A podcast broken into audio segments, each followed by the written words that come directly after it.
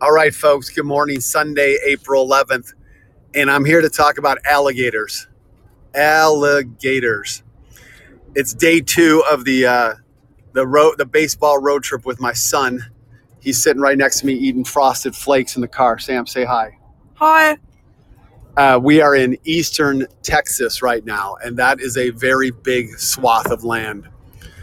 Um, we started yesterday in Tampa. Today we're in eastern Texas because I'm just trying to hit all the voter suppression states on this road trip.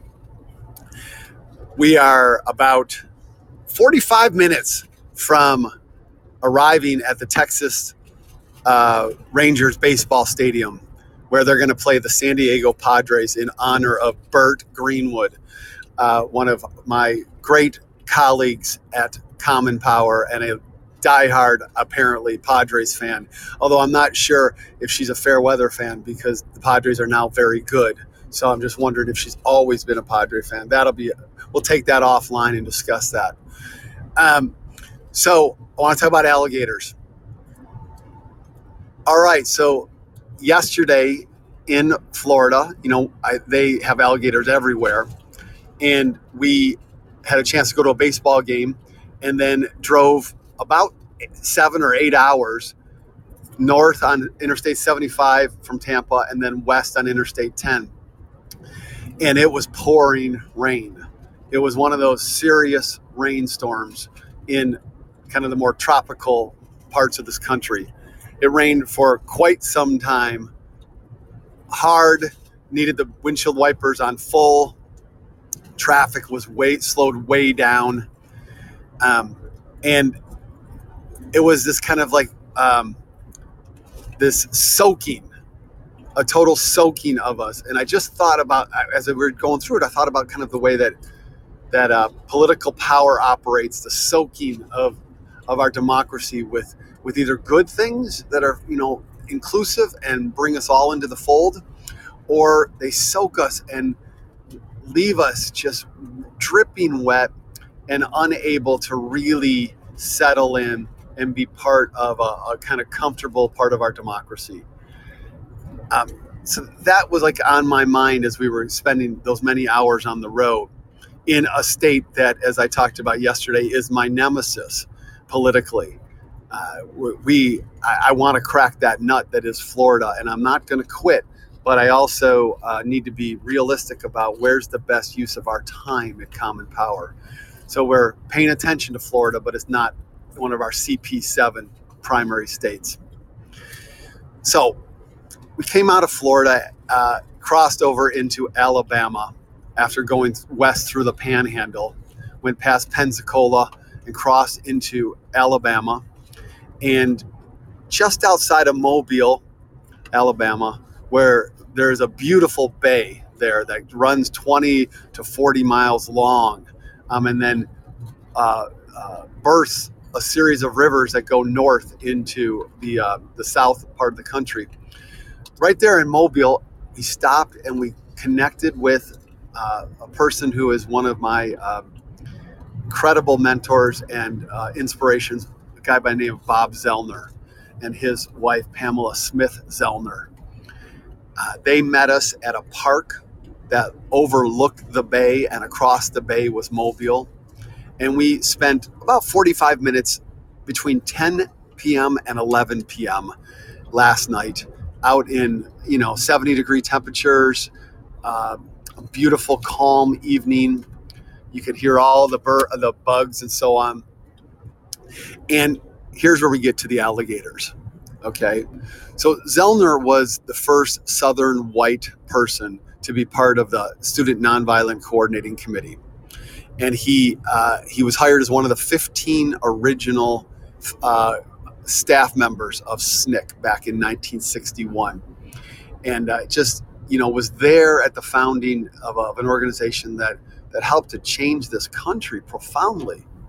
Um, and I've had the chance over the years to get to know Bob and then Pamela um, a fair bit. Done trips with them. We've been on uh, podcasts together, Zoom conversations, lecture conversations. He's come out to Seattle um, and, and, done talks.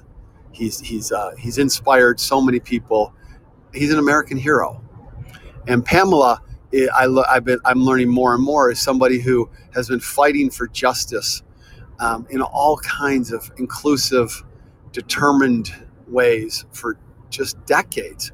Talked last night about work she was doing in the 1970s in the Mobile, Alabama area. so we met them at this park last night, and uh, the park, you know, have it was it was it was uh, it was like going to a Matthews Beach Park of Seattle. Uh, down a road, and then at the end of the park, at the end of the road is a you know a parking area that clearly opens out onto a bunch of water. In this case, an enormous bay, uh, Mobile Bay, and we met them there, and they had their dog Mocha, and we uh, we walked out to a pier and walked down out of out a pier, and the pier was not a super long one. Uh, it was maybe about a you know hundred yards. The pier. Walked out there, and there were various people out on the pier, and uh, at the end of the pier was a guy who was fishing, and he had all of this gear with him. He had, um, you know, the fishing rods. He had the the, the bait, the the tackle boxes, uh, but he also had uh, a bunch of lights, like a headlamp, a huge flashlight, um, a, a, a, a couple various kind of like nets with him so that he could catch, pull things up. And as we walked out there, he said, Hey, there's an alligator out here. You want to see it? And when we had gotten out of the car, Bob and Pamela had said that they needed to really pay close attention to their dog because alligators um, are very, very fast and they will capture and kill dogs or other small pets. Um, and so they wanted, they were really, you know, mindful about this. Um, and when we get when we got out there, and uh, th- this guy said, "Hey, there's an alligator out here. Do you want to see the alligator? Because the alligator's been eating my bait." And we said, "Wow, whoa!" Um, and so he shined out his light with like it was like a it's like a floodlight, so bright. Um, and sure enough, there was an alligator about 20 feet away from us. We were up on a dock, so it couldn't get anywhere near us.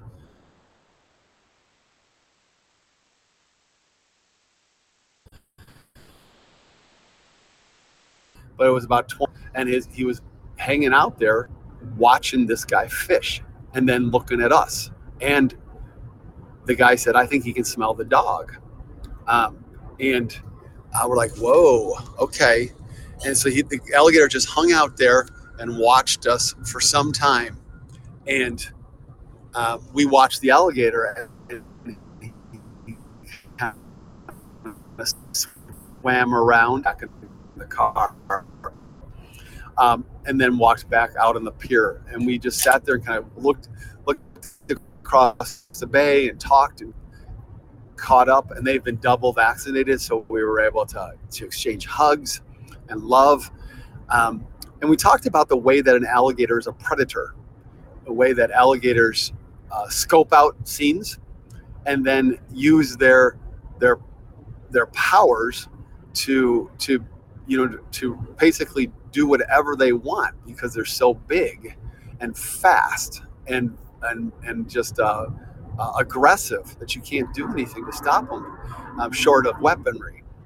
Um, and we just talked about that and, and thought about that, and I was struck by that as a metaphor. I often think of life through metaphor lenses of metaphors because they help me to understand things using using something that I'm familiar with to understand something that I'm not that familiar. In my view, are the way that these um, voter suppression laws across Florida, Alabama, Mississippi, Texas, Arizona, Wisconsin, Georgia.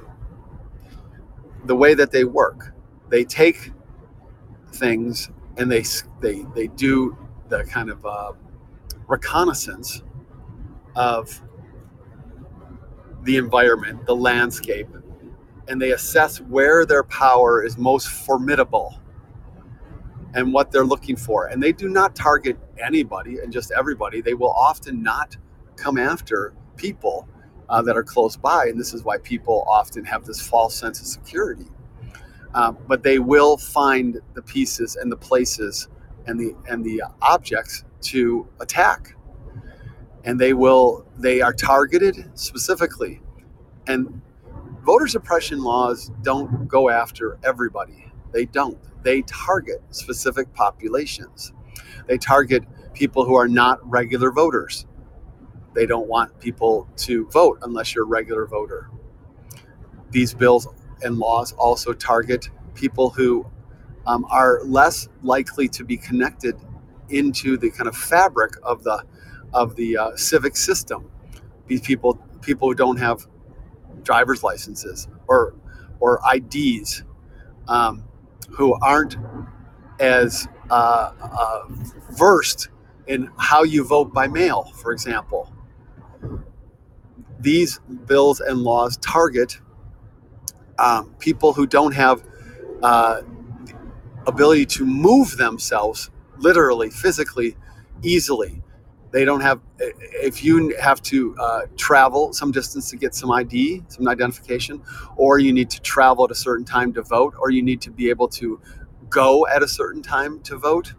Um, again, you need to be able to physically move and have a lifestyle, a career that allows you to move.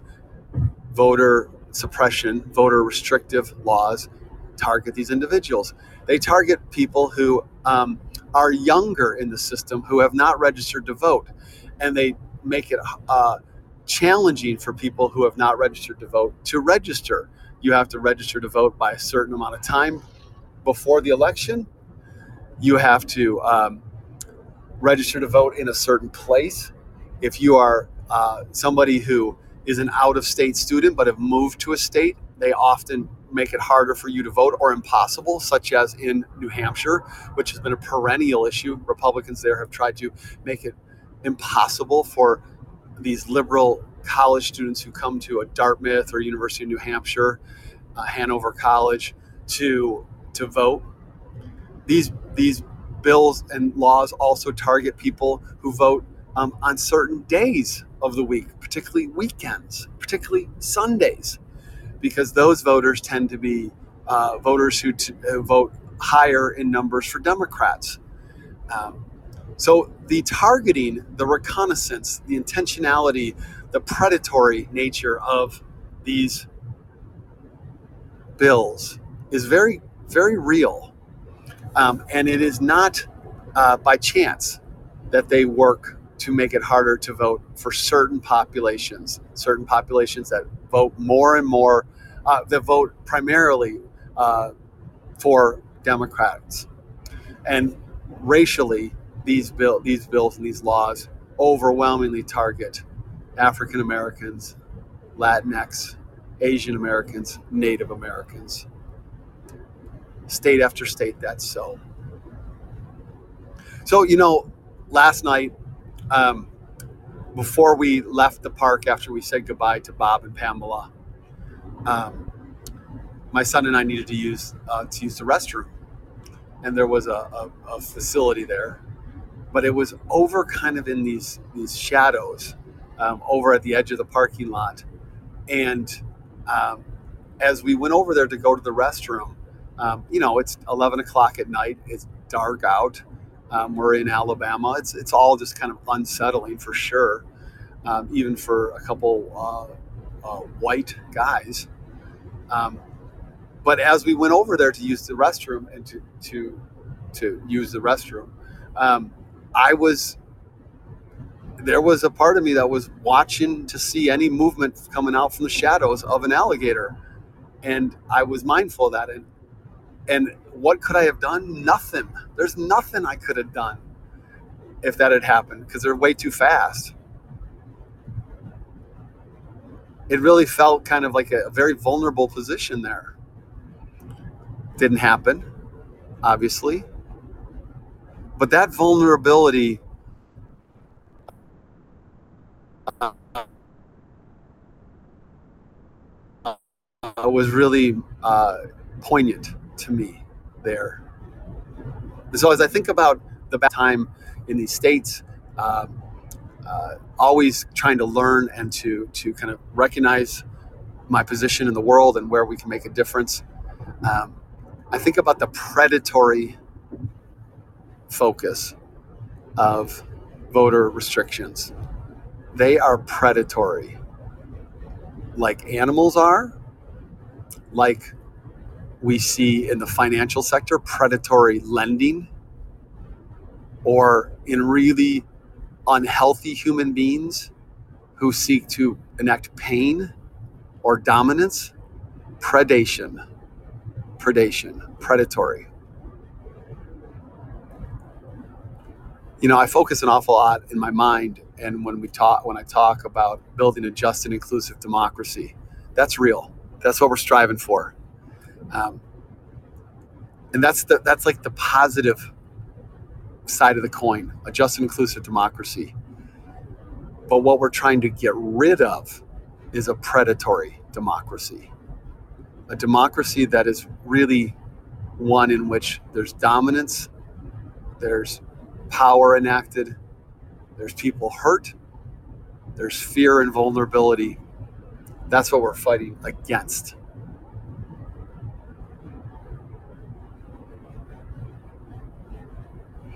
All right, folks, um, let's keep the fight up.